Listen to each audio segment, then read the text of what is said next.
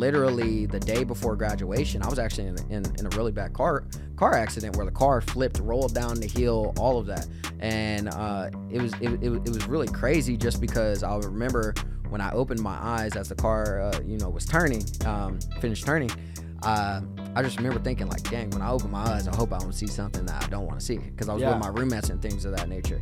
And as soon as I opened my eyes, my phone was there, right in front of my face, and it uh, notification came through. It was my mom, and she said, "I just I just got here," and so in my mind, it was like, "There's no way I'm not getting out of this car."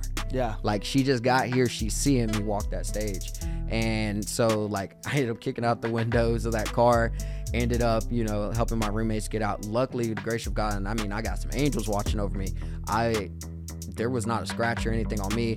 Um, a few other people that had like broken bones and things of that nature, but like.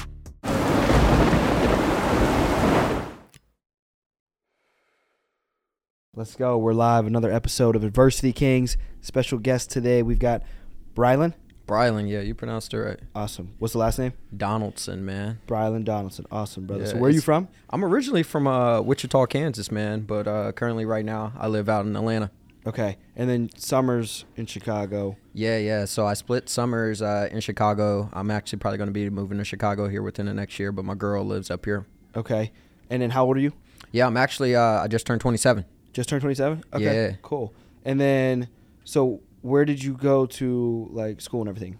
Yeah, so like I said, I'm originally uh, from Wichita, uh, Kansas. Um, was a football star there. Ended up going on to play Division One football at the University of Kansas. Um, so I are they the Jayhawks? Yeah, yeah. I was okay. a Jayhawker, so I was actually in the same class of like Andrew Wiggins and Joel Embiid. Like, okay, it was actually really crazy having those guys actually come over to the yeah. apartment. We play 2K and all that. But I ended up playing football for about two years. You know, had that realization like, hey I'm not going to the NFL, and that was never really my goal. And yeah. so after that, I ended up, uh, you know, diving into this tech thing. Um, did a startup week. Uh, ended up trying to create a digital bank. Dropped out for a year, um, and then you know had all these conversations with a lot of these, you know, big banks, et cetera, because I learned the whole back end of you know what digital banking actually meant. Um, but once I returned back to KU, uh, I ended up completing my studies in neuroscience and also data science. And so back into the sports, what got you into football? Yeah, what got me into football? I'll never forget it, man. So, uh, yeah, I was I wasn't the best, you know, behaved kid kind of growing up. So yeah. I'm actually uh, the oldest of uh, six kids, and okay. so yeah, it was just my mom uh, raising us, and you know, she just wanted to you know find an activity to get me in uh, to kind of keep me out the streets. And at that time, um, it, it, it, definitely turns out to be a privilege in, in hindsight because my mom could only afford to put me into it. And so from a young age, and I'll never forget the conversation uh, that I had with my little league football coach. Um, he just he just instilled this utmost confidence and belief in me that like, hey, if you really want to do this thing, you can use this as a vehicle. So I always thought as football as a vehicle to yeah. you know like whatever I wanted to do in life rather than like the end all be all. When did you start taking it serious? Yeah, so I started taking it serious. I'd probably say um, probably around like fifth grade. So it was around fifth grade, like at least in the city of Wichita, when uh, the football coaches were no longer on like the actual playing field with you. Yeah. So like from second to fourth grade or whatever, the the coaches would be out there, you know, guiding you, et cetera, making you good. But I'll never forget there was a practice um, when Coach Randall. Uh, he had asked a question like, "How many of y'all believe that y'all want to play uh, Division One football?" And you know, I'm my football team, there's probably about 40 of us or whatever, and it was all black football team, etc. But I was the only one that raised my hand. Yeah. And it wasn't like I was the only one that watched college football and things of that nature, but it was just this utmost belief of like, yeah, you know, like I'm watching Adrian Peterson and, you know, things yeah. of that nature. I'm like, I think I can compete with those guys. And so uh, ended up just taking it serious from there. And then I think, uh, you know, what actually um, turned that into something where it was like, oh, I can actually do this was. Um, I just started getting involved in different uh, like camps outside of Wichita because Wichita, yes, you know um, Barry Sanders has come from Wichita and a, a, few other like you know big football players and things of that nature. Um, but you actually have to travel out of the city to you know get get recognized. And it was when I started to go to Oklahoma and I started to go to Texas and compete with those kids. And I played cornerback, um, and I was starting to get you know some recognition just when I was in little league. It was like, oh shoot, I might be able to do this thing. And so what was growing up for you like? Yeah, what was growing up for me like, man? Um, like I said, uh, I wasn't the most well behaved kid. And so um, the first time I actually ended up like going to juvie uh, probably was either in like the third or fourth fourth grade. Yeah. Um, and it was just it was honestly just because I was bored in class. Yeah. Um, and I would always get myself in like, you know, to a lot of trouble, especially outside of school with my cousins. Um, and I think, you know, just kind of looking back on it, it was a blessing that at the time, my grandfather, he was uh, a police captain. Yeah. And so a lot of the, you know, I saw a lot of my friends, you know, who would get in trouble with me. They didn't have my grandfather who could get them out of trouble. Yeah. So they went down different paths. Yep. And so that's always something that like I'm super like uh, you know uh, super grateful for. But even going into like you know middle school and things of that nature, I got expelled in the sixth grade. Yeah. Um, and, and, and, and didn't get to complete like the second half of you know the second semester of sixth grade. And what was crazy about that was um, I'll never forget that scenario. I actually ended up getting expelled over because they said. Uh, yeah, that I was going to blow up the school. That's what Yeah. they that's what they had said. Kicked me out, and I'll never forget it. Like, um, I ended up running to this teacher's classroom, and uh, she was she was the only black teacher at the at the school at the time. And I went in there, and uh, she hid me. And all these principals heard all these cops coming, and she was like, "Hey, you need to leave because like." They're coming for you, and I'll never forget. Like I was running through this neighborhood, had all these cops chase me. Police helicopter was, you know, flying over. I actually didn't want to call my mom because I was like, my mom's going to end up just calling my grandpa, who's just, you know, works for the police. Yeah. Uh, and I was like, let me call my dad because I was like, my dad is actually going to understand me. My dad ended up meeting me at a gas station, and I ended up running, you know, like to the gas station or whatever. Um, but I ended up, you know, I, I could have failed. But the thing about it was, I, I, I, I ended up passing all the state test scores and all that. But the crazy thing about that story was, you know, flash forward to now I'm in college, and you know the PE teacher who uh, actually you know was the one that said uh, I was going uh, I was going to blow up the school. I actually ended up running into him uh, one day on campus, and he ended up apologizing and was like. Yeah, like I did that intentionally to like derail you, but to see that you prevailed and you, you're still here, never forget his name. His name was Mr. Shepis.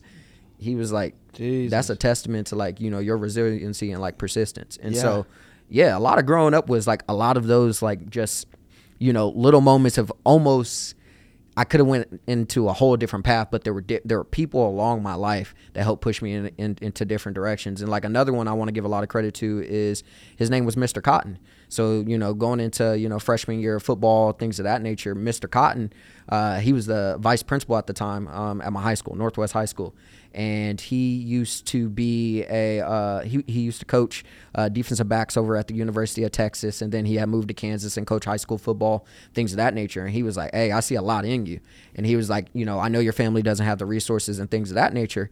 But like I'll take you in, you know, whatever. And so literally when I tell tell you this dude gave me all the resources all the way to like he paid for all my travel to go state to state. Like we were going literally Illinois. I came here to compete. I went to Florida to compete and all that, like just to get on college radars and things of that nature. And he took care of all that. And like, yeah, like things could have went a lot differently. And I'm just thinking like some of those friends that I had just kind of growing up, we did the same things. The only difference is I had different angels at different points in my life that you know were there at the right at the right place at the right time that just helped continue to propel me forward.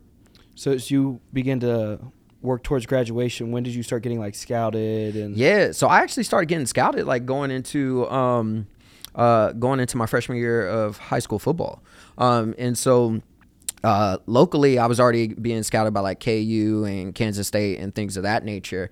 But it wasn't until I started going to like the Nike football camps and things of that nature. Uh, I also was uh, went to the uh, the U.S. Army All American Combine. Um, I was actually potentially going to be like nominated.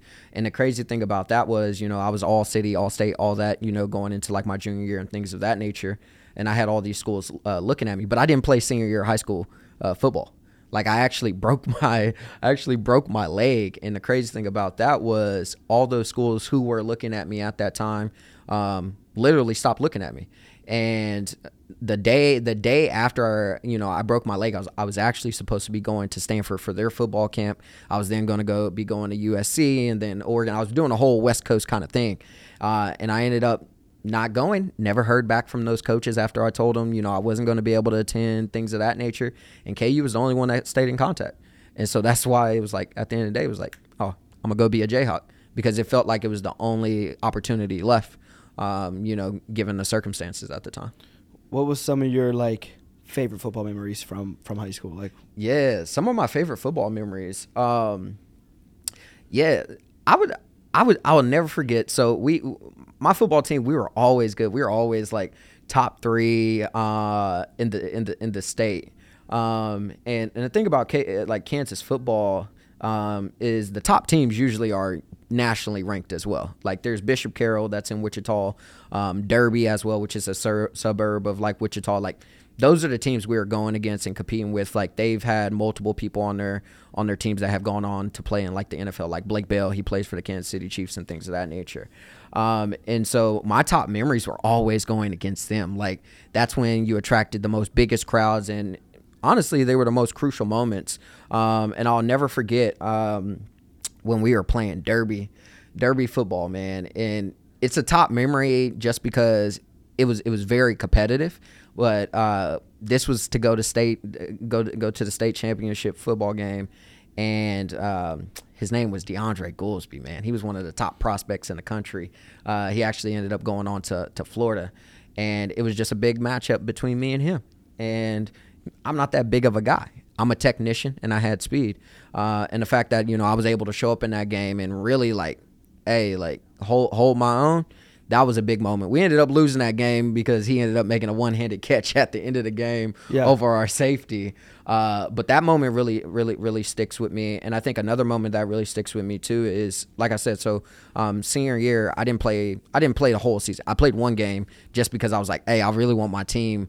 We started. We started that that year number one in state. We are like my team was stacked. We were supposed to win state, um, but a lot of us ended up getting hurt, and uh, we actually needed to win one game to go to like the playoffs. And so I ended up playing that game or whatever, uh, and, and that was the only game that I played. But I ended up getting like a pick six that ended up turning you know the tide for us to win the game, and Yeah. then you know be in the state playoffs. And so there, those were some of my moments. And then on top of that, I think just kind of going to those camps where you know I ended up competing with a lot of the guys like you know that ended up going to the NFL, um, such as like I competed against Ray Lewis's son. I competed against uh, Ray uh, Lewis' son is in the NFL. Nah, so he he ended up not going to the NFL. He ended up playing uh, at um, uh, uh, the University of Miami as well. He was a running back. Okay. He he wasn't bad. And then like Corey Robinson, who was David Robinson's uh, uh the the basketball player's son. Yeah. Uh, he was a star receiver at Notre Dame. And then uh, the Fuller the Fuller brothers who who who played cornerback over at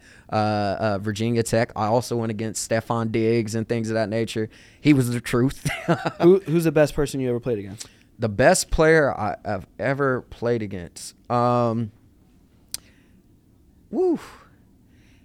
If if if I'm if I'm going to be honest with you, so I would ha- I would almost have to take it back to college, and I'll never forget, man. Uh, I would have to say Tyreek Hill. So Oh, Tyreek yeah. Hill was at Oklahoma State, man, and the KU was playing Oklahoma State. We were up. There was probably maybe maybe a minute left in the game, and this was at the time where we had co- Coach uh, Charlie Weis, um, you know, as as as a coach, and um, I'll never forget it, man. I'm over here like, hey, don't kick this man the ball, like, don't, because you can just tell certain people's like instincts where you're like. Nah, we ain't kick this man the ball. We ain't put the, the ball in this dude's hand all game. Don't do it. And we got arrogant and we kicked it to him. And when I tell you that man is fast, like it's a, it's one thing to watch it on TV because he really is that fast, but like to experience it, I remember being on, uh, uh, being on a kickoff team and just seeing the gap open, and I swear he just ran, and it was like, woo, you're not catching him. But he was he was a big time playmaker. He was Yeah. I, I was I was very impressed. Like he just knew like if the ball got in his hands, he was gonna make a difference. Do you think speed is just like you're just naturally born with a speed like that?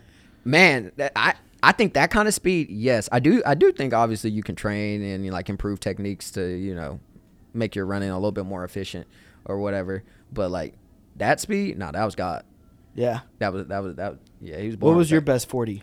Yeah, my best forty man. I ended up. Um, yeah, I believe the fastest forty I ever ran was four. It was four five. Four five? Yeah, and that was electric. Isn't it crazy to see sometimes some of these linemen do like low, like, like just get into fours? Yeah, any yeah. bigger dude just getting in the fours. Well, they built different now. Like, and it's actually really, really, uh, really, really interesting. Especially like living in in Georgia. Um, a lot of my friends out there, they went to school with you know a lot of dudes. They either went to like Bama or Yeah. you know Georgia.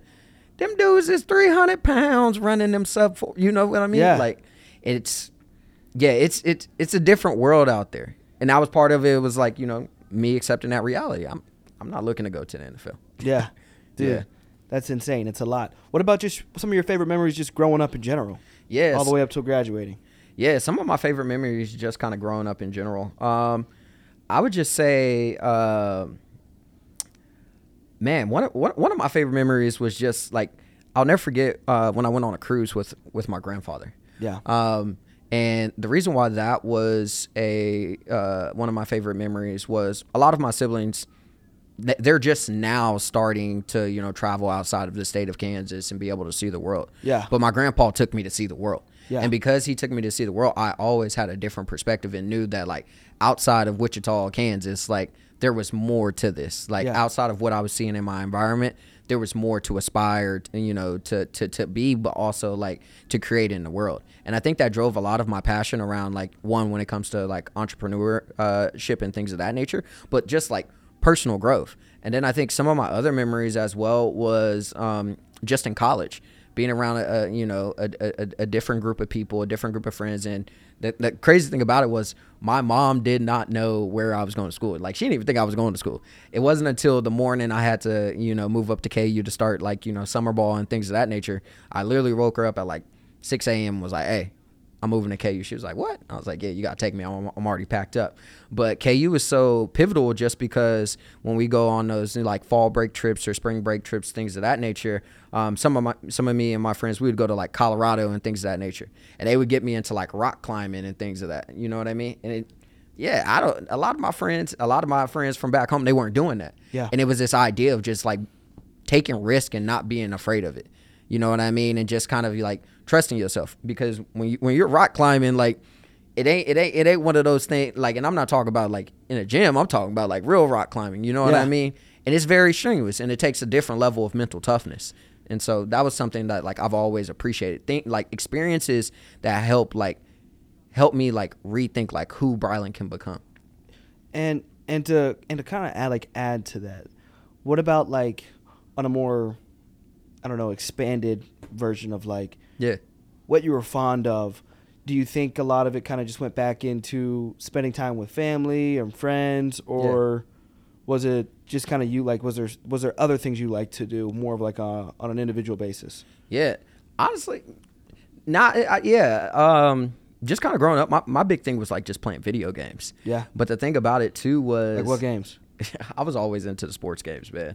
Um, and part of the reason why was like I'm I'm really good at Madden. I, Yeah. I'm like a self-proclaimed like nobody can beat me in Madden. Yeah, what's And your then- team? Bro, I'm a Patriots fan. Yeah. Like I'll I'll you never. watch Man in the Arena? yeah, yeah, yeah. I'm just finishing it up. I got like half hour left. Got you. So yeah, like nah. The first time I ever watched football was actually when um, Drew Bledsoe got hurt and Tom Brady came in and never came out. Wow. And so that was just a pivotal moment for me. But uh, kind of growing up, I literally was always attached to like either college football or Madden, and I uh, I would always use those games to like mentally like prepare for like real life. Remember the NCAA? games? Correct. Weren't they crazy, bro? Correct. They've was- been gone for how long now? They've been gone. I actually had the last one, 2013. 2013. 2013. Damn, so almost 10 years. Yeah, That I- was probably one of the best games. I love playing with the mascots. Yeah, yeah, yeah. Now I uh, what was it? The one where you got to create your player, go through the high school. Yeah, experience? I love that. I love that I love too. doing, man. Did you ever watch uh, Leonard Fournette in high school, bro? I did, I did. Nuts. Yeah, Nuts. He was uh he was actually one of my uh one of my one of my favorite players just because of like his mentality. Just like yeah, like I'll never forget first day of practice at KU. We had this uh running back. This dude was like 6'2", 230 something, and I knew they had threw me out there to see like okay, I'm not that big of a guy. Like can he really hold his own? And I'll never forget this big dude. He tried to like juke me. Yeah. When in my with my mentality, I'm like, if I see somebody my stature, I'm running through you at that size. Yeah. You know what I mean? And so that's why I appreciate like Leonard Fournette. But uh, also, you know, thinking of number seven and also LSU, my favorite player of all time, just from like a football standpoint, is Tyrann Mathieu. What he did at LSU, immaculate, and I'm like really surprised he didn't end up, end up going on to like win the Heisman. Yeah. because he made such a big difference. So that's your favorite player of all time. Favorite player of all time. Like go watch his go watch his freshman year tape. Where's he play right now? So he's with the Saints now. And what what position does he play? Uh, they got him playing a hybrid position, but like safety. Okay. Yeah, And he was like with the Chiefs. Is he like a lockdown player still? He's a lockdown player, but he's a playmaker and he's a defender. Like, and the thing about it was, when he was playing cornerback for LSU, he actually was he led the he led the country in forced fumbles Wow. as a corner, and he led the country in defensive touchdowns. Like this dude, this dude's knack for the ball wasn't like I'm just gonna take the ball from you. He was like I'm getting it, I'm scoring. Like Yeah. one of his most pivotal moments was when LSU they ended up going on to win the championship, but they were playing Georgia uh, in the SEC championship. And once again, similar to what happened to you know us and Ty, uh, Tyreek Hill, they kicked it to Tyrann Mathieu, and he made a play, ended up running it back, you know, punt return, and it, that ended up changing the game. But I always appreciated like one, he, he's not that big of a guy. We're, we're we're pretty much almost the same size. He has a little bit more weight, but it was just that knack of like I'm a baller. And Yeah. he walked around with that swagger. So and then when did you? Where did he play high school ball? Uh, I believe he went to St. Augustine in New Orleans. Okay, so he's a Louisiana. yeah, he's a. Louisiana cat. Wow. And then I guess even veering off there a little bit, who was uh who were you closest to growing up? Yeah, I was I was I was closest to my cousins, man. And so like my uh my cousins uh Zach, Prentice, um, Marquise, like we all literally um so I spent most of the, like during the week with my mom and my siblings, but then on the weekend I would go to my stepmom's uh house. Um and like my father was in prison like most of my life uh but you know I still would go over there and spend a lot of time with her. Her name is Pat. But we would literally all just sleep on the floor, floor together, and we were all like so dedicated to like using football as that vehicle. And so like it was just easy for us to just get up, go across the street to the you know to the football field. We would do our own little drills and things of that nature. Uh, and then in terms of like the the the the, the illegal activities and things that we did, uh, you know, of that nature, it was really just a with the thought process of like we were training. Yeah. So like when we would go like TP houses or like a a egging or say for example there were sometimes we did like steal stuff. It was always with like this is our speed training Yeah. and we never got caught. Hopefully we don't get caught now. Yeah. That's But, hilarious. yeah. That's hilarious. I can So- relate to that a little bit. So I guess as you went into college, Yep. well one how was it hard to get into college with having like a little bit of a record and everything? Yeah, so I didn't have a record. That was the thing. I never documented. Yeah, yeah, yeah. I never got caught. I never got caught. And then on top of that, like I said, when I did get in trouble and go to juvie and things of that nature, I had my grandfather, who's the captain of the police force. Oh, okay. yeah. Okay. And then it was obviously it made sense to go to KU. Yeah. Then how was the whole college experience? Yeah, so I actually ended up uh I mean, so the other thing about me as well was um I was yeah, I was part of the gifted program in Wichita. And so I scored a 32 on my ACT. Um, I could have literally went to like outside of just going to KU for football, I could have went to any other school for like just school. Um, and so when I got to KU, KU's football program wasn't like the best although like i'm very grateful for like some of the players that i played with just the mentality wasn't what i was used used to i came from a winning football program now i was in uh, you know a losing football program and how you operate and do things within that it was just it was just abnormal to me um, and so there were a lot of times especially early on where i wanted to transfer. And you know once again thinking like i don't want to uh, essentially you know go to the nfl like what, what what other options are out there? And so I did consider like transferring like multiple times, but I think just through the relationships that you know I was able to build with uh, some friends there, but also um, a, a pivotal mentor relationship that I ended up building, it just changed my perspective, and it was like you know see this through because it will be a valuable experience. So when did you take a year off of college? Yeah, so I, I took a year off of college after my sophomore year. Okay. Yeah, And then for that year, what did you do? yeah, uh, I, I was building a digital bank. So what was the idea behind that? Yeah, so I, you know, just kind of being a college student and not having much money, um, and things of that nature. Uh, I was I was a nerd, and so I was I was reading up on like how the banking system works, like how you know. So uh, did you do a lot of reading growing up? Like, were you nerdy always growing up? yeah, yeah, yeah, yeah. I was all I was I've always been kind of that way, but uh, Reading or like, yeah, reading, just research, and just overall being curious. But it wasn't something I really started to lean into until like Mr. Cotton. He pulled me to the side and was like, "Hey, it's okay to be cool and be smart." Yeah, Because before I was just getting getting in trouble. Mr. Cotton was like, "Nah, it's cool. It's it's cool to be you know smart." And so that was my thing. It was like, "Bet I know what makes me different is I can ball, Yeah. like, and I'm smart."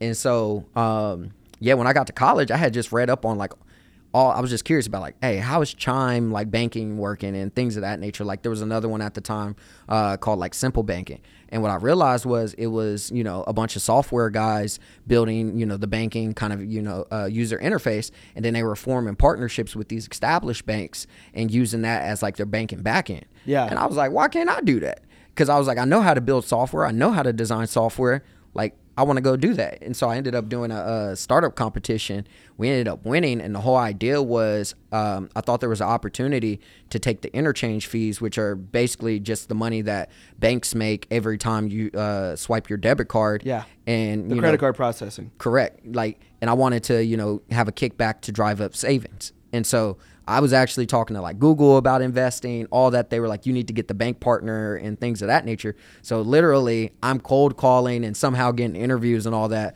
with like VPs and all that these big banks like Bank of America, et cetera. And it wasn't until like a year later after everybody was like, what do you know about banking?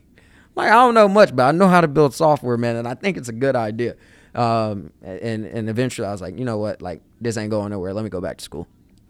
And so you're building the bank, Yep. and to yourself, like, were you thinking like anything outside of like, hey, look, all I know is like I can do some software. Is that just coding? Is that what that means? I can build Yeah, yeah, yeah. I mean, I, I like to think of it as a multitude of things. Like, so traditionally, when people think of tech, they think of just like the engineering and like the coding, but it, it's it's multifaceted because you have to have someone that can design a user interface. Then you have to have somebody who can think through like the different steps. So like a user a user experience researcher. Then like as you know, just having a business, it's not going to sell itself. Yeah. So you need people who can market and sell the product. And so for me, um, going back to what I was saying about that pivotal, you know, mentor that I ended up meeting, her name is Beth McClendon, and so she's actually uh, married to Brian McClendon, and so her husband was the creator of Keyhole. Keyhole ended up getting bought by Google for billions of dollars, and and ended up turning into Google Earth and Google Maps. And so she was actually uh, the first product management hire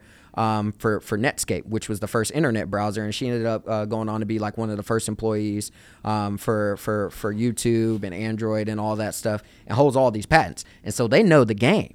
And so uh, when when I had met her, she had all- she just How'd you meet her? Bro, I was so after after I quit football, I was uh, serving at a hotel on campus. Um, and I would wake up every morning, 5 a.m., have to be there, and I did that consistently.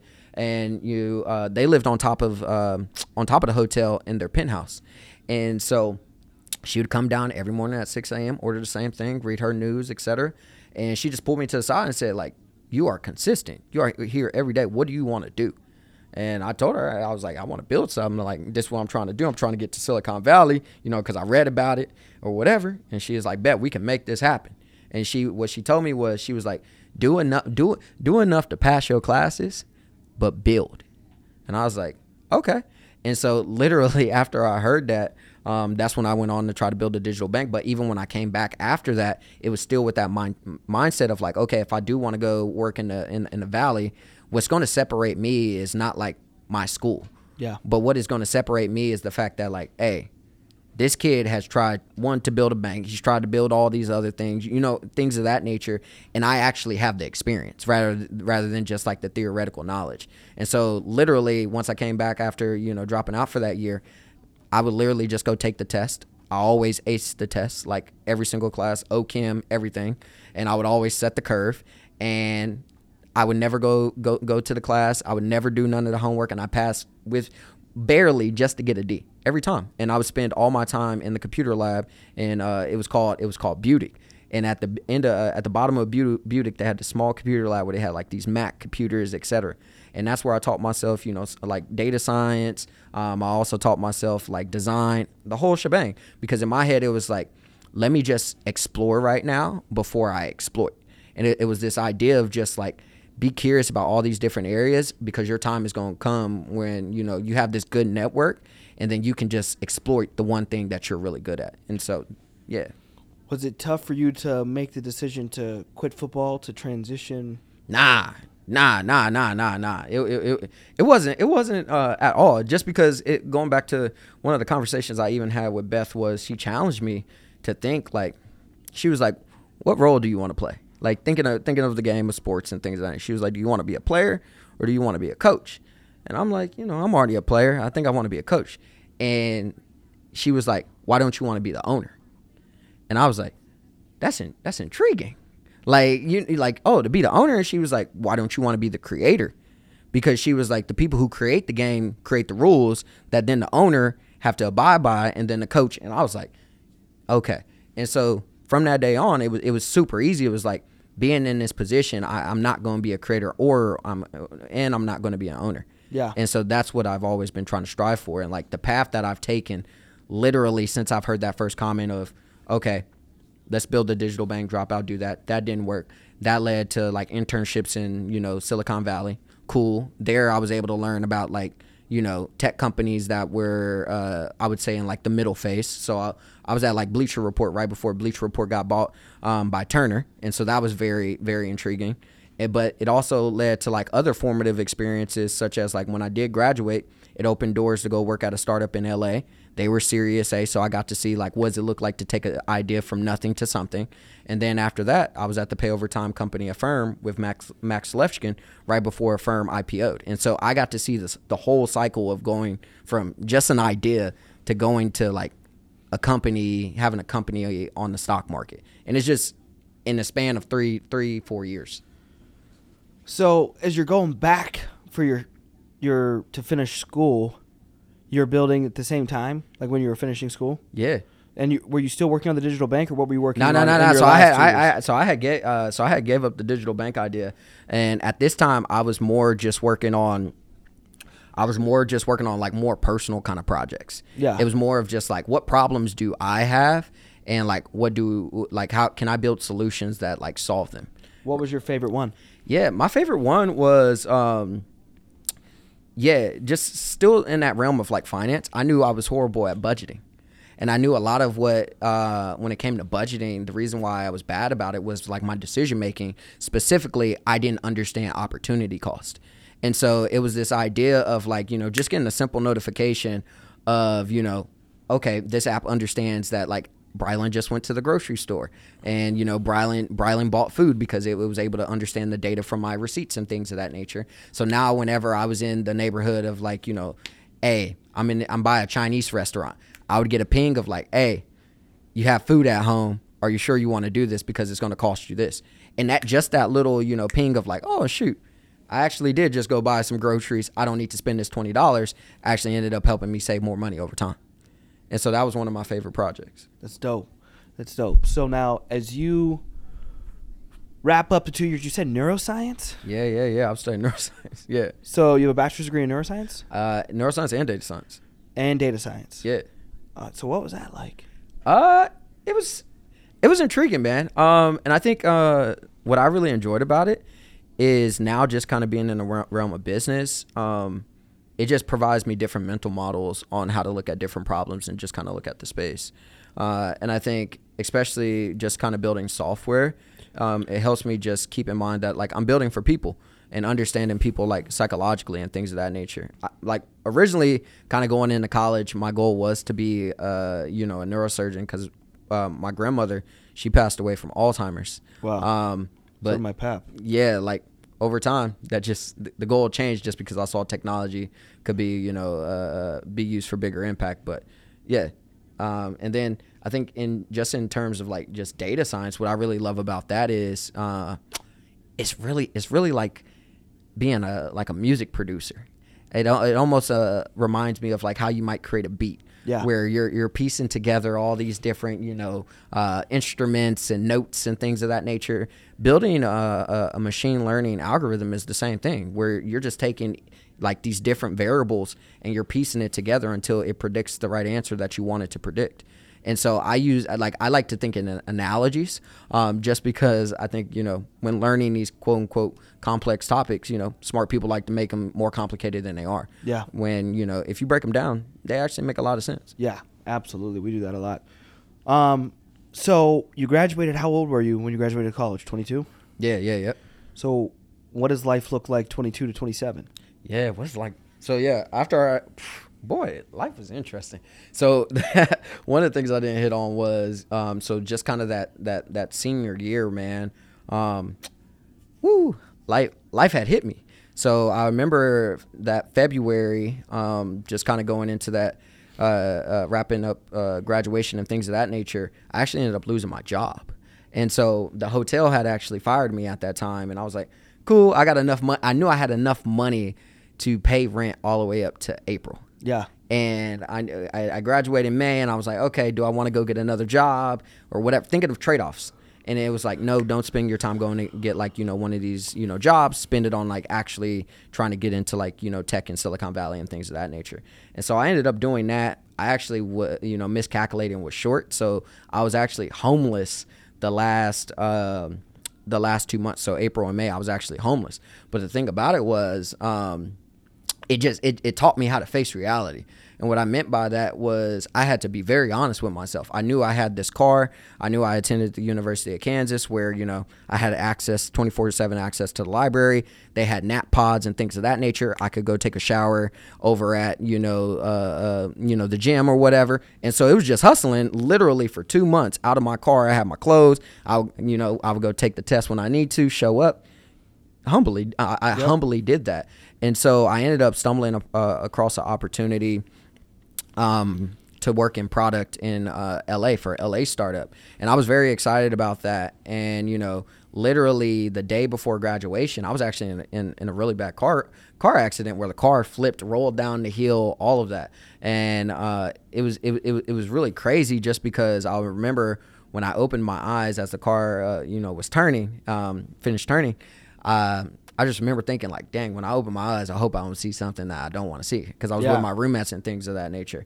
And as soon as I opened my eyes, my phone was there right in front of my face, and it uh, notification came through. It was my mom, and she said, "I just I just got here," and so in my mind, it was like, "There's no way I'm not getting out of this car." Yeah. Like she just got here, she's seeing me walk that stage. And so like I ended up kicking out the windows of that car, ended up, you know, helping my roommates get out. Luckily, the grace of God, and I mean, I got some angels watching over me. I there was not a scratch or anything on me. Um, a few other people that had like broken bones and things of that nature, but like I was good, and I ended up walking the stage the next day, and then a few days after that, I ended up moving to LA. Um, and that was just a very transformative experience, just because, like I said, the company that I was working for was in the early idea stages. They were still trying to, you know, find quote unquote what we like to say product market fit. Yep. And so it was it was it was dope just kind of, you know, being being this young kid. I worked with the C level. That's it. So I got to see how the CEO of this tech startup was thinking. I got to see how the CTO was thinking. I got to see how they thought about hiring people and things of that nature. Um, and then furthermore, like just from some of the people that I was running around with, I also had the opportunity to to do things on the side. So me and one of my good friends uh, at the time, we were actually starting a sports a digital sports media marketing firm, and so we were working with folks like Baron Davis, Steph Curry, things of that nature, um, where we were literally helping them with like their media deals, etc. And it was just like very eye opening because once again, I'm I'm actually I'm actually doing this like. Yeah. And and so that was just pretty cool experience. And so uh, that ended up taking me to Atlanta um, just because the company asked me to move to Atlanta to um, to help you know open up the Atlanta office and get the team up and running. So I ended up doing there, going there. I ended up staying for almost a year, and then after that, uh, I had an opportunity out in San Francisco um, with the pay over time company Affirm. So I ended up moving out there. Um, I was doing some sales engineering kind of work out there, um, and it was just a very eye eye opening uh, uh, opportunity. Just because to build the kind of business that they they've built, it takes a very specialized kind of knowledge, and not everybody has that has that information to one like build such a complex like credit product, but then two has the network to literally just walk into you know a bank and say like, hey, I need I need billion dollar credit line, you know, because I'm starting this company, and it was just very intriguing on how they went about doing business, and I'll never forget. Um, just some of the conversations that I had with different people on our team, but also specifically like the CEO Max Levchin. And the thing about Max is he was the co-founder of PayPal. And so I was just asking, picking his brain, asking him questions on how he thought about managing, how he thought about like, you know, ideas and like iterating over time and things of that. It was just very eye opening because you could tell he had the cheat codes. And so he was just super duper humble um, uh, about that experience. So fast forward, the pandemic comes around. So now we're working at home. And how old are you now? So yeah, at that time, at that time, I was actually 25. Okay. Yeah, so I'm 25 at that time. Um, and so now we're where the pandemic is happening. I'm actually living in the Bay Area, seeing everything kind of go down. Um, firm was actually it was very interesting because I was uh, helping. I, I, I was leading um, strategic fashion partnerships. So I was working with like your Gucci's, um, your Dior's, all your big luxury brands on like you know helping them understand like their e-commerce st- stack and like how Affirm could fit into that and things of that nature. And uh, fashion was just getting hit because ain't nobody buying no clothes Yeah. in, in lockdown. Um, and so it was just very uh, a great learning experience to see how a company navigates when the markets are down. Um, and then on top of that, I'm like, man, I might potentially lose my job because layoffs are a real thing when markets are down and companies are losing their valuation. I'm like, I got to do something. So the entrepreneur in me was just already starting to think of like different ideas. Um, and, and at that time, uh, me and my roommate, we ended up stumbling. We were on the app uh, Clubhouse at the time. Yep. And there was uh, there was an issue that ended up happening on that app where uh, a group of black women or whatever they somebody had said some racist things, but they had brought it up to the CEO or whatever. Um, and during the town hall, he just basically told them, "We built this app so you can vote with your feet," meaning like if you got a problem, you can leave. And literally that that day, I built a website in like 20 minutes. Um, my my roommate ended up getting on like Clubhouse stage saying like, "Hey, we're building the cookout," and uh, literally I had like we had like 300 people sign up that night. And then Yeah. over the course of the next few weeks, like literally thousands, up to hundreds of thousands of people were like signing up for like this cookout. And it was like we we just put a website up. You know what I mean? We didn't know what it was going to become, but people started telling this story of what the cookout could become and things of that nature to where like we had Diddy talking about it, we had Master P, we had Charlemagne the God, like everybody across culture was just talking about it. And so fast forward to now January 2021, Affirm is actually getting ready to IPO. Um, I'm like, yeah, I'm gonna cash out. I'm gonna leave. Um, and I'll never forget. Uh, I called my manager at the time to tell her that I was getting ready to leave because we, we we need to go build this thing. There was like demand for it. Um, and as soon as I got on the phone, she said, Brylan, whatever you're you're about to tell me, God wanted me to tell you, like, go do it. And I was like, well, I'm telling you that I'm quitting today. And she was like, cool. And then over the course of the next few weeks, when we went on to raise uh, venture capital, um, Twitter was an investor, uh, is an investor in my company, um, Mac Ventures as well. And then what's the name of? Yeah. So we ended up having to change the company from from the cookout at the time because of trademark stuff. But uh, the company today uh, is Seventh Ave, and so uh, we we're, we're a creator platform that essentially does, does does three things. We help creators centralize their brand. We help them, you know, deepen their uh, relationships with their with their followers through actually building a community that they own. And then the third thing as well is uh, we help creators actually sell things. Just because what we the, the, the problems that we're looking to really solve. So are you like a marketing company? Nah, so um, I wouldn't I wouldn't say that we're yeah I wouldn't say that we're a marketing company. I would I would say we're more of like a, a creator toolkit. So like how Shopify uh, provides all these tools for you to quickly you know set up your e-commerce business. We believe you know the future is actually going to be very decentralized and, and, and individual like based, where you're starting to see a lot of these big kind of institutions be picked apart. And you know think about it. What, which what you have here is a podcast Yeah. right? Like there used to be big radio stations and things of that nature. Yeah. This is the future. And you know, creators that we've just one of the things that we've learned is creators need tools. So we're in the business of building those tools for creators to be able to operationalize themselves as businesses. And the tools are they specifically correspond with just any area or avenue of an individual's company? Yeah, yeah, yeah, yeah. So like it doesn't matter what type of creator you are. Like it can you you, can create a podcast. You can be somebody that just creates TikToks, all the way to like you may just be somebody who likes to travel and you have these itineraries. And then how would they buy service from your company? Yeah, so it's it's really simple. So literally, you just go to our website, pull up on seventh.com. Um, the first thing is you uh, just by creating an account, you get a link in bio. And so one of the things that we realized is, you know, a lot of people have an Instagram, TikTok, or all these different things. They need to be able to centralize their digital presence. And so we help you do that. The third thing, the, the second thing is, you know, these platforms like uh, Instagram and things they allow you to talk at your followers but not actually build relationships. And so we actually built our own community platform where a lot of our users currently right now say it's better than Discord and we truly be- believe that it is. Um, and then the third thing is What's better than Discord? our community platform. And and Discord is like a GroupMe? Yeah, so Dis- Discord is a voice uh, is, is is a group chat app. Okay. Yeah, it's pretty similar to like GroupMe. Um, I would say like Telegram. And So you guys have an app that's like yeah, a community? Yeah, yeah, yeah. You could go download an app store and everything.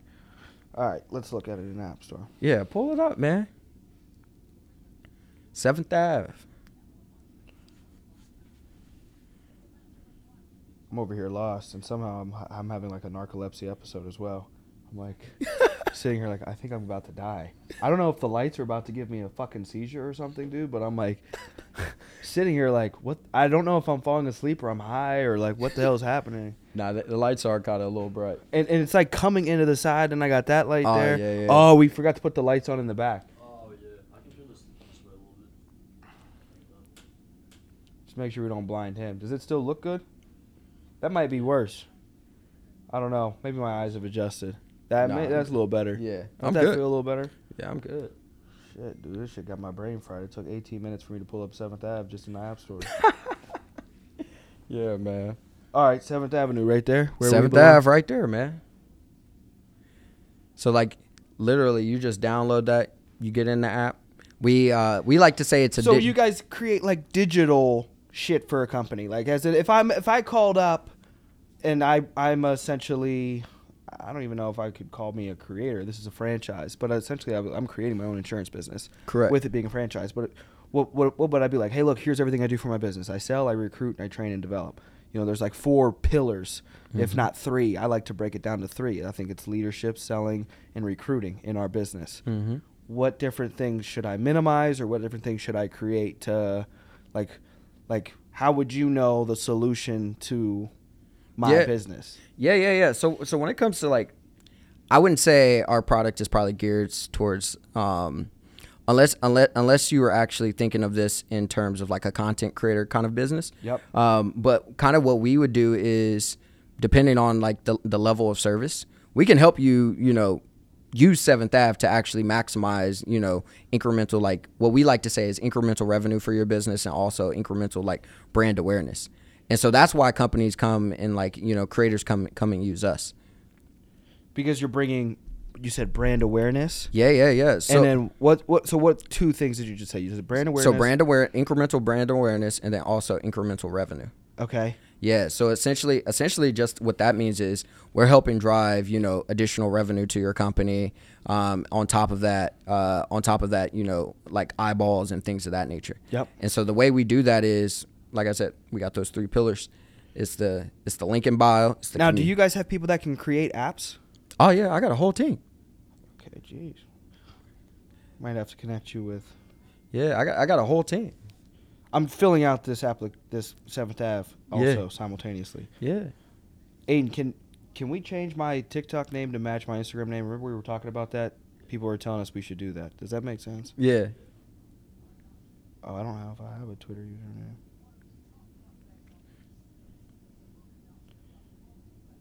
I don't know who's fighting up there either. yeah. Select your cribs. Cribs are safe spaces that feel like home for people with Yeah. So cri- cribs are pretty similar. You think uh, like similar like Facebook groups, um, any other kind of like you know subreddits, things of that. It's a community of people. Yeah, these are hard. Who comes up with these cribs? It's it's creators. It's Okay. different. It's different creators. So say for example, if you wanted to have one for your podcast, right? Like you could literally just create a crib. So Is there like private cribs? Like what if I wanted to? Yeah, yeah, like, yeah. So Like you- I use GroupMe to communicate with my company. yeah. So Would this be more effective? Yeah, so you you can have a private literally. So we have uh right now. So we have uh we have public cribs. Um, so that that would mean anybody would be able to kind of join it or whatever. We have secret cribs where like nobody knows it really exists unless you send them the link. You know what I mean? Yeah. And then the other the other type of crib that is getting ready to come is going to be token gated, which just means you know we'll we'll be able to have you connect like your crypto wallet, things of that nature. And if y'all have the same NFT, things of that, y'all be able to get into the crib. And so yeah. So, I guess I need to understand this a little more.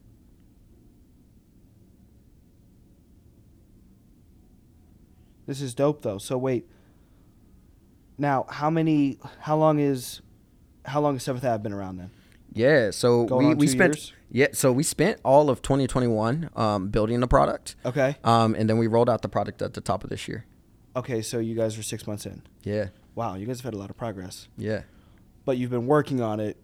yeah. It, it, it's been working on it. years. It, yeah, we've been working on it for, for last year was a lot of just work, like I said, working on the product, but we also just had some hiccups around. Um, Did you do fundraising last year as well, or have Yeah. you done? yeah, so we did fundraising last year, and then we actually uh, are in the process of fundraising right now, wrapping up a four million dollar round. For and then what? What will those investments go back into? Yeah, so those investments are going to continue. One, um, just kind of with where the market is right now. A lot of uh, investors are actually recommending that you know you have anywhere from two to two and a half years worth of capital put up, just because valuations are going to uh, go down, and just because basically the way the game works is since the stock market is going to go down, that's that's impacting LPs. LPs are the ones who give money to venture capitalists. So since LPs have less money, venture capitalists are going to have less What's money. an LP? LP is a limited partner, so you can think of these as like your wealthy individuals, endowment funds, things, things of that. They have the liquid funds. correct. So they're the ones who invest in venture capitalists, Okay. and so venture capitalists, since they have less money from the LPs, they're going to have less money to put into startups. Okay. And so what that's going to do is it's one going to drive down you know valuations, but it's also going to make it really hard for companies to raise money when you know during during a bear market. Yeah. And so that's why we're currently fundraising again right now to make sure we have a, an, enough capital, hopefully, you know, to survive that um, and continue to build out our products. But also, like, we are thinking, you know, with this mindset of like, okay, we gotta. They like to say it's ramen profitable. So in tech, they understand. Like um, most of the time, when you're building these tech companies, you you you you sacrifice profits early on for growth, just because. Oh, absolutely. Exactly. So so right now, what we're doing is that's where the whole e-commerce portion of this is will, will come in is helping creators actually be able to sell things. We'll be making our money off the e-commerce portion. So same way like Shopify, etc. So, what's the five-year vision? Oh, the five. So what's the five year vision? Yeah, man. So if I'm if, if I'm gonna keep it a stack with you, this is going to same way. Um, today we have to rely on public utilities um, such as electric, water to you know for our basic needs. Um, Seventh Ave will be considered a utility for for creators. Like we when we look at you know the the just what is happening right now to drive the creator economy the creator economy is around 200 million people. That's just creating content. And the way we like to break it down is there's four levels to it. So the first level is hobbyists. So that's that's like 99% of people they're just doing it for a hobby. Then there's a subset of that you know which are level two they're doing this full time making a wage off of just creating content and things of that nature and then level three and above is more of like your superstars so like your Druskis you know rihanna's things of that nature what we're focused on is there's a ton of people right now just because they're either resigning or they're being laid off, things of that nature. 54% of Gen Z wants to become an influencer. There's a huge portion of content creators that want to go from just doing this as a hobby to actually being able to make a livable wage off of this. Right now, they don't have the tools. And so, five years from now, Seventh Ave will be an essential utility for creators to be able to do that and basically live on their terms. And so, our whole thing is use Seventh Ave to get paid to be yourself. So how much how how much sales or revenue have you guys generated in your first Yeah, yeah, yeah. So months, right? Yeah, so um, we actually we actually uh, so we, we haven't generated any revenue right now. Um, we haven't rolled out uh, our e-commerce uh, product yet. Okay. So our e-commerce product is actually going to be rolled out um, here in July, July August. And then, so how many investors do you guys have then? Yeah. So um, so like I said, we have Twitter, we have Mac Ventures, um, we have um, Backstage Capital, um, Gaingels, Now, how would somebody get a hold of like some of these bigger companies like Twitter to invest into a? relationships. Okay. Yeah, you got it, it, it. A lot of it is just relationships, and so just go to answer. Um, go back to answer the first question. Yeah, we probably have over hundred so individuals that have invested in the company. Wow. But yeah, a lot of it just comes from relationships. And then, and so, I guess back into the five year vision. What's more of like your personal five year vision? My personal. Like where you live in? Are you getting married? Like what's? Oh what's yeah, yeah, yeah, yeah, yeah, yeah, man. And so cars. what what's it? That little five ten year gap. yeah, so yeah, the five five five year vision, man. Uh, if I'm gonna keep it a stack with you, so I see myself, you know, still being heavily, heavily evolved in Seventh Ave, and at this point, um, hopefully Seventh Ave is a global company. Uh, just because there's a huge opportunity there.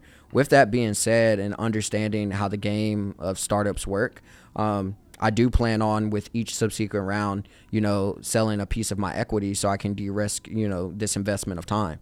And so, you know, within the next five years, I will be, you know, pretty, pretty, pretty wealthy in terms of making like having millions of dollars and hopefully being on paper, you know, worth billions, depending on the valuation and thinking of that. Um, and then in terms of, you know, I am married. Uh, I'll, I'll have a beautiful wife. What five years from now? Yeah, so we'll probably be starting to think about kids, kids Yeah. around that time, just because. Yeah, I got to hustle right now. Um, it- it- it- that's just kind of where my mindset is. Um, but I do want to be in a position where kind of what I have writ- written down on paper is starting to think about like giving back. Like I want to, I want to, I want to really be able. One of the big visions that I have, and I've, me and my cousins used to talk about this all the time, is going back to Wichita and just buying up a lot of property in the neighborhood that we grew up, and then being able to, you know, use that to create different programs to, uh, you know, one make it easier for people to live, but then two, by being involved in that program, being able to help them travel and see the world just as I did, because you know, it expanded my view. And so, like, I know I need money to be able to do that. yeah. That's why I'm hustling so hard right now. Do you have any hobbies or any things that you do to help have like a mental release? Yeah, I, I, uh, man, I would say running. So I run, I run about three miles every day. Yeah. Um, so I enjoy that. And then I would also say uh, biking when I can bike. And then additionally, I just read a lot. Yeah. I, I, I'm an information. What's your top three favorite books? Yeah, so top three favorite books. I would say um, Zero to One by Peter Thiel. Yeah, I was actually just rereading that that one actually ago. on the way up here. Yes. Um, and then uh, another book that I really enjoy is uh, Psychology of Money. Um, that's a that's a really good book. And then Is that um, by like Dale Earnhardt or something? Nah, it, I can't remember the, the lady's name who wrote or the, the gentleman's name that wrote it. Um, but it's a really good book. It's a really good book. And then the other book that I would say um, that I've really enjoyed is um, I think it's called like notes, uh, lecture notes um, from Richard Feynman. But Yeah. Richard Feynman was like you know this physicist or whatever, um, and he just had this weird way of thinking and was just a really cool like smart guy. And so. Who's your favorite entrepreneur or business owner or CEO? Yeah, my favorite uh, entrepreneur, business owner. I, I'm not gonna lie to you. I I mean, it's just who I, who I've experienced, but I'm gonna have to say Max Levchin, man. Um, and and and the reason why is dude is dude is super strategic. Wh- uh, who is this again? Yeah, so Max Levchin. This this is the thing. So when people when people think of PayPal, they usually only think of Elon Musk. Yeah. But Max Levchin was the founder of of PayPal. It was him and Peter Thiel who actually created PayPal together. Wow. And like PayPal was even stemmed from an earlier idea that Max had over uh, over in college when he went to U of I. Yeah. And so and so yeah, he he's the reason why he's my favorite CEO is like just having worked with him, he has a lot of humility. What companies he work with now? Yeah, so he's still with Affirm. He's still building it out. Like he's been the CEO for the past ten years. Now, didn't you do some internships or? yeah, yeah. So I actually worked there. Okay, Yeah. and you were there for a year, two years. Yeah, I was there for a year and a half. And did you like that? And that was in the Bay, but before you were in LA. Yeah. And in LA, what company were you with? Yeah, I was LA? I was with Blavity, and so I was working for. Uh, she's actually a pretty big entrepreneur as well. Her name is Morgan DeBaun. Okay. And what which out of those two did you like the most, or just Max different experience? Okay. Ma- that- two different experiences. Like Yes. Morgan, Mor- Morgan is a, a, a great entrepreneur as well. Um, totally different styles. I think the thing that I like about Max is like he's he's seen it and he's done it. And so even seeing like you know when the pandemic was happening, right, and like how how everything in the market was happening with like Afterpay and Klarna. Afterpay and Klarna was spending a lot of money, and Yeah. he was like, from Affirm standpoint, we're not going to spend no money right now. Yeah. And I remember everybody in the company was like, oh, we're going to lose deals, et cetera. And you know, he was like, "But watch, the market's going to dry up, and they're not going to have no money. And now that, and because they ain't got no money, they won't be able to win no deals, and the firm's going to be able to come in and swoop all this up. Yeah. And literally, like six months later, that's exactly what ended up happening. Affirm had Affirm had capital. Affirm was able to go get these big deals, et cetera, et cetera, and take up market share. And so it was just like, damn, he, he he's seen this before. Yeah. You know what I mean? And he he's once again he's he's a very humane leader. Like to to there's there, yeah like when you're making those decisions to like one have to like you're gonna have to lay off a, a good portion of your team. That's not a hard hard. That's not an easy decision to make. And that's all. Like I remember during that time when we were in the valley. That's all that was happening. Lyft, Twitter, et cetera, et cetera. But what a, what what he said was he he gave the challenge. He was like, yeah, we can go, we can lay off people, but we can also go make more money. Which one Yeah. do we want to go do? And it just inspired the team to go want to make more money, so everybody could keep their job. And he was just a he was just a very humane leader uh, in terms of how he led. And the what all does their company do? uh, Affirm? Yeah. Yeah, so Affirm does pay over time. So uh, basically, they help split your payments uh, into three, six, 12 months. Um, you know, uh, Like pay- a, like a credit. yeah, yeah, yeah. So th- they're actually building the future of digital banking. It's gonna, it's gonna be, it's genius, because to build the future of digital banking, like all banks, all banks are like credit pipelines. That's how they make most of their Yeah. money. So they started with the credit pipeline. Now they just uh, layered on on top of that the savings account. So you can actually have a, a savings account uh, with Affirm. If you get their app, you actually can shop right there. But they're building this super app w- like just for your money. So if you want to shop, cool, you can use it right there. If you want to save, cool. If you want to invest in crypto, cool. If you want to, you know, be able to pay, uh, pay, pay, split your payments, cool. Like it's actually a really genius idea. So, now, do you still want to be living? Uh, I know you plan on live, moving to Chicago. Do you? So, do you foresee yourself being here for five years? Yeah, yeah, yeah. I could, I, I, I could see, I could see myself being here. Winters too. Yeah, yeah. I enjoyed it. Yeah, you don't mind the winter. I would enjoy. I enjoy it, man. I'm from Kansas. So you still? Where do you run in the winter? Uh, l- literally. So, um, Outside? yeah, Oh God. yeah, yeah. We, we, but also me, the thing, me and my girl, we've talked about because she's originally from the Bay Area as well as, you know, we want to.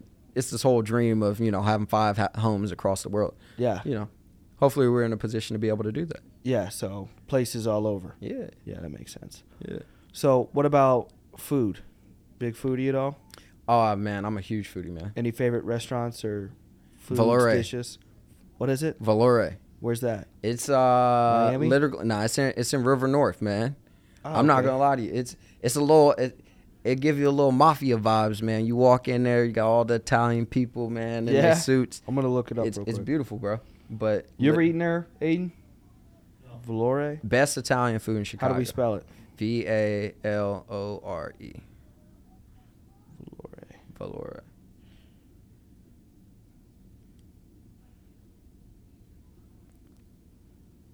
Valore Italian restaurant, girl. Mm-hmm. That one says Texas. See here.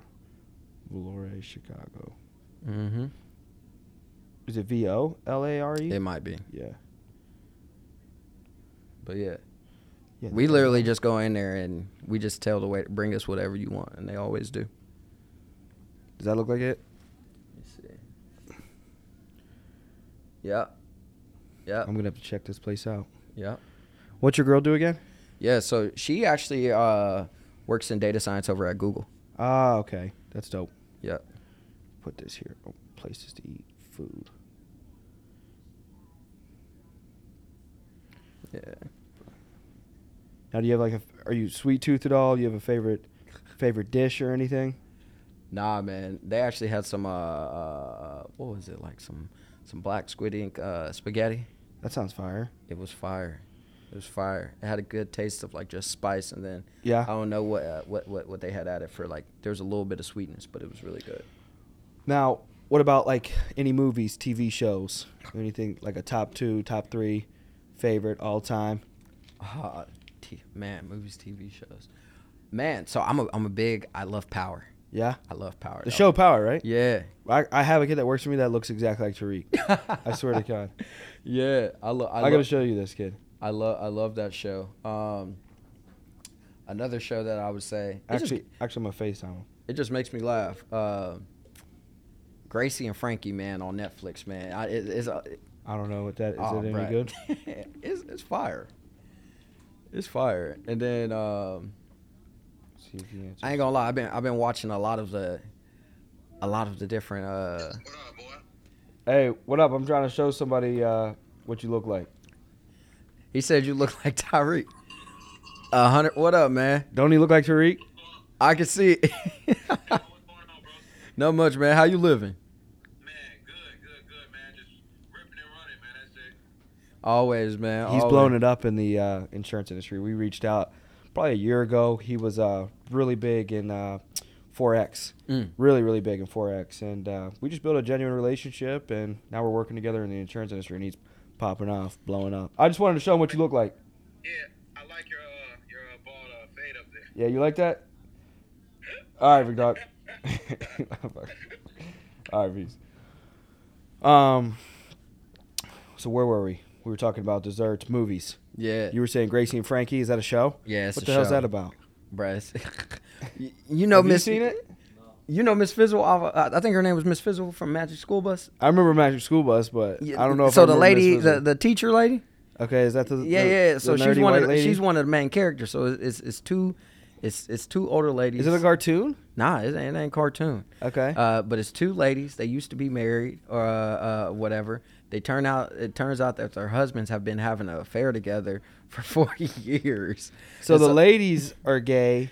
No, the la- no, the husbands. The husbands are gay, Yeah, and Okay. and it turns out they have been gay for forty. and they didn't know. Yeah, and they But up, the la- weren't the ladies hooking up together too? nah, nah. They just now they're starting to become friends. They're becoming friends, Yeah. but their husbands love each other. Yeah, and they actually ended up. The husbands actually ended up divorcing the wives and getting Get together. married. That's hilarious. It's, it, it, it's it's just very funny, but Yeah. it's also funny because it's like, and they all stay like in communication. yeah, That's hilarious. and it, it like literally it's it's the lady with the magic school bus voice, yeah. and it's this is a grown up show, and it's like, bro, what? yeah. What's going on? Yeah, it's it's hilarious. That's hilarious. I would say that, and then um, I'm not gonna lie, I've been I've been I've been watching these. Uh, I guess you would call them like true crime uh, TV shows and shit. Does your girl make you watch those, or you want to watch? them? Nah, I, I I watch them because I'm all, I'm always curious about psychology. Yeah. So like one of like the thing about it was like um growing up in Wichita as well was uh there was actually a famous serial killer from Wichita. His name um his name was Dennis Rader, but his his his his his name his his name was uh BTK Okay. or whatever, and he he basically um, was on the loose and did a lot of crazy stuff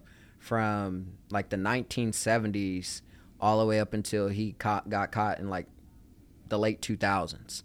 And uh, the reason why I'm also fascinated is because him and my dad uh, shared a uh, cell together. Okay. And so my dad would tell me about these stories and all this, but it was always this dude. He was a he he was he he, he was big in the church. You would have never knew that this dude look did him it. up. He worked at he worked at a university or whatever. Literally, type in BTK, Wichita, Kansas. Dennis Rader. Dennis Rader. Dennis Lynn Rader is an American serial killer known as BTK, the BTK Strangler, or the BTK Killer between 74 and 91. Rader killed 10 people in Wichita and Park City, Kansas, and sent taunting letters to police and newspapers describing the details of his crimes. Yeah. He got caught because he wanted to get caught. But his thing was pretty similar to like John Wayne Gacy, where literally he had family, all that stuff. And then when they finally went to his house or whatever, uh, uh, How do you have a wife the whole time? He had a wife the whole time, and they had a whole shed in the back of the house that she never went into, because he wouldn't let her. And that's where he would keep like stuff of his victim. Like it was crazy. So, what, he would take pieces of his victims? Yeah. Like any specific pieces? It was nah. He it wasn't anything specific. Just random, just Yeah. as like a memory to remember. Yeah. Well, did he ever like confess or say a reason why or like? Outside of that, he did it, and he was yeah. Did it, it get was a- just it was just that urge. He just had that urge. Did he get the death sentence? Nah, they don't. Uh, uh, when he when he was actually found guilty, Kansas had just ended the death penalty. Wow. Yeah, so he's just locked up um, with multiple life sentences. Wow, that's nuts. Mm-hmm. Now, what's the hardest adversity you've had to overcome in your entire life as we wrap up? The hardest adversity, man. I, I honestly, it's just gonna it's it's it's those last few months, like I was saying, college, man, where I was homeless. Yeah. and literally literally that was hard because it was i could have quit i could have had a lot of ego and been like you know people are to look at me a certain way because i'm the guy you know that can't even go back to his apartment no more because i can't pay rent Yeah. you know what i mean and on top of that when i first uh, moved out to la i used i had 100 bucks to my name and um, actually i had a few hundred bucks but I, it took me a few hundred bucks to fly to la and so by the time i got to la uh, i only had like a hundred so bucks. And i ended up my mom ended up helping me get a, uh, a, a airbnb. Like I, I stayed in a hostel literally in koreatown man in the back with like 12 people. There were there there were all these bunk beds or whatever. And what the, it was a very humbling experience because all those people that were staying there um, just kind of talking to them and hearing their stories, they either used to be like producers and things of that nature out there in LA. Some of them even had been doctors, but they just fell fell on like hard times. And you know, now this was just their life, living hostel to hostel. But I ended up staying in that hostel, you know, for a month just because I didn't get my first paycheck, you know, for for a month or whatever. And it was just very intriguing because I had to walk to work every morning, four miles. Um, I would walk four miles back, and during that time, like there were so many times where I just wanted to quit because I'm like, I, I I didn't I didn't have much clothing. Literally, uh, me me and some of my coworkers, uh, old coworkers, we joke about. They're like, "Brown, you used to wear them baggy ass black pants all the time, man." Like literally, I got I got me like two pair of black pants from Walmart, and I would just wear the same thing. We had the shirts, and it was just it was it was it was so it felt so humiliating but it was one of those things where i learned a lot about ego and if you're able to set aside ego and, look outside of that and just see the reality you're Yeah. able to make a lot a lot of progress fast Absolutely. Ego kills. Correct. Edging God out. correct I've heard you say uh, some like religious or spiritual terms. Did you? Are you a believer? Did you go to church or? yeah yeah yeah, yeah. nah nah I, like so I, I, I don't i don't go to church i would say Yeah, I don't go to church, but Yeah, I, I I- listen to church. yeah, that's that's how I am. It's like so. I and also I'm pretty open minded. I, I believe that like just just my perspective that like if we say God created everything, that means like He literally created everything. So Yeah. be open minded to like God everything. creating science. You know what I mean? Yeah. And so like literally I like whatever resonates with me, that's what I gravitate towards. Like a lot of my friends uh, are also like, you know, Muslim and things of that nature. Yeah. And so like the the, the I love learning about it all. exactly like the Quran and all that. I love it's learning fascinating. about it. Yeah. So yeah, man. So, uh, uh, idea. So, venture capitalism and raising funds, Yeah. Not necessary to my overall knowledge for for myself, but I was curious. I was putting together. and I just want to run this idea by you. I was putting together like, still pitching it as if I'm seeking out venture capitalists and like investors and certain things like that. Putting together like a pitch, and more so trying to structure it towards their investment being in direct correspondence with time in their network. Because for me to like exponentially grow my business would be to rapidly bring in a lot a lot more people. Yeah, that makes yeah, yeah. sense. And I figure like what better way to do that than to essentially pitch somebody on getting their insurance license and then bringing in a significant amount of people, investing X amount of time weekly, and we train and teach those people how to sell insurance. And I show them a projection of how much money they could make over time with doing almost minimal work, but aside from investing into their network. So, say, like, hypothetically, you knew a thousand people. Mm-hmm. Would it make sense, just follow along with me, would it make sense for you to get your insurance license? And if I told you on an average, 10% make it in the insurance industry. Mhm. So, 1,000 of them, we get them interested, 100 of them make it, and the average person will sell two families a week. It's about $200,000 of insurance sales. Through the company contracts that our company offers, you could make anywhere from 20 to 40,000 a week. I just don't know how long it would take. On average, let's say that took 47 years, plus you would build residual income. So not only could you make an extra 500,000 to a million dollars a year, but you would build passively an extra 2 or 3 grand a month Mm-hmm. for the existence of just your network and getting them to sell insurance. That's kind of my idea I was trying to put together because I went to this event and you guys are, I'm listening to all you guys talk Yeah. about all this money you've raised and I'm like, what could I do? Because I don't need the money, but I would need, I need people, I need more bodies. So, two things. Like the first, the first thing that you said that I feel a lot of investors probably would gravitate towards is this idea of a network. So most of the top tech tech uh, technologies are built around networks.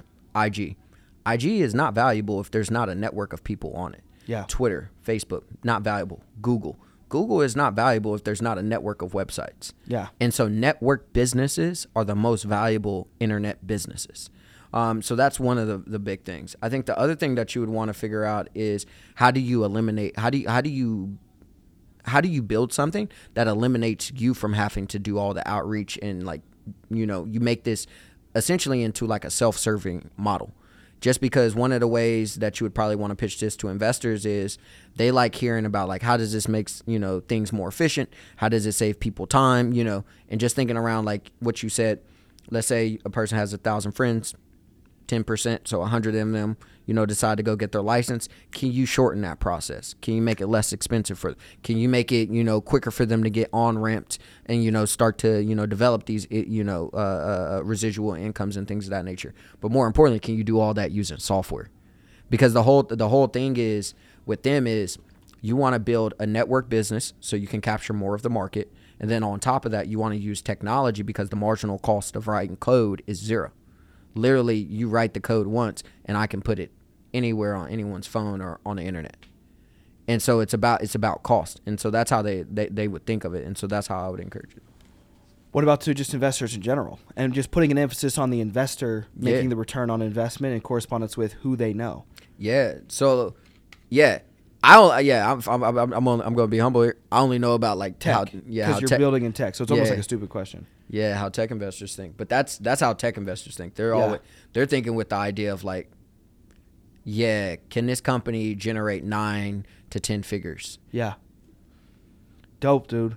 Anything you want to shout out? Any companies outside of Seventh Ave? Your company? Any people? Anything you want to talk about? Yeah, man. So, um, some people that I would just kind of shout out, uh, just just you know for having an impact, uh, you know, just on me.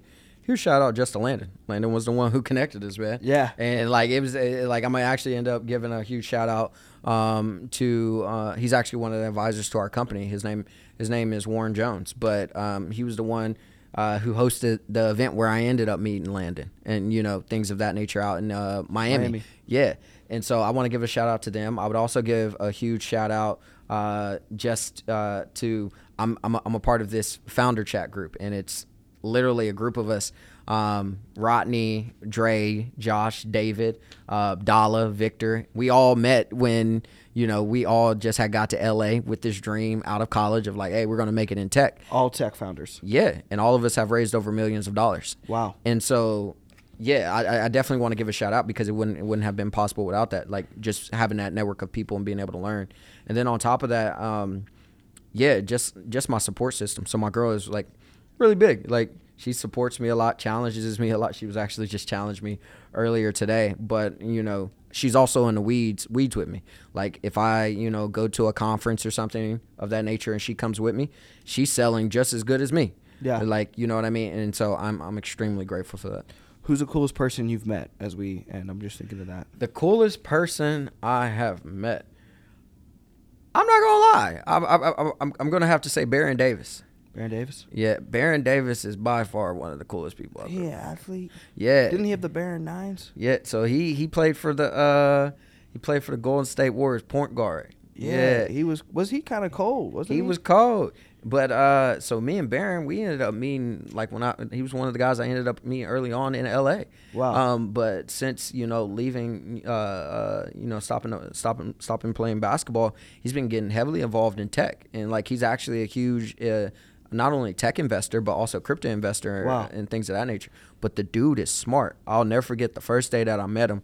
We pulled up to his crib, um, and he was getting ready to, you know, finish a uh, seven-figure deal with Bloomberg, and you know, he went through the whole business strategy, you know, as if it was just like you know a whiteboard session and it was a, a, a pick and roll on the on the playboard and it was just like wow this dude thinks differently and so Yeah. it just it just changed my whole perspective because you know just kind of being an athlete and being around the other ones i have been around was like most athletes don't think that way Yeah. so the fact that like he actually educated himself and he was doing the work it was impressive That's insane. That's nuts. Well, another episode in. Aiden, how how long did we rock this one out? Did we get an hour in? About an hour twenty. Good. this one was good man Solid.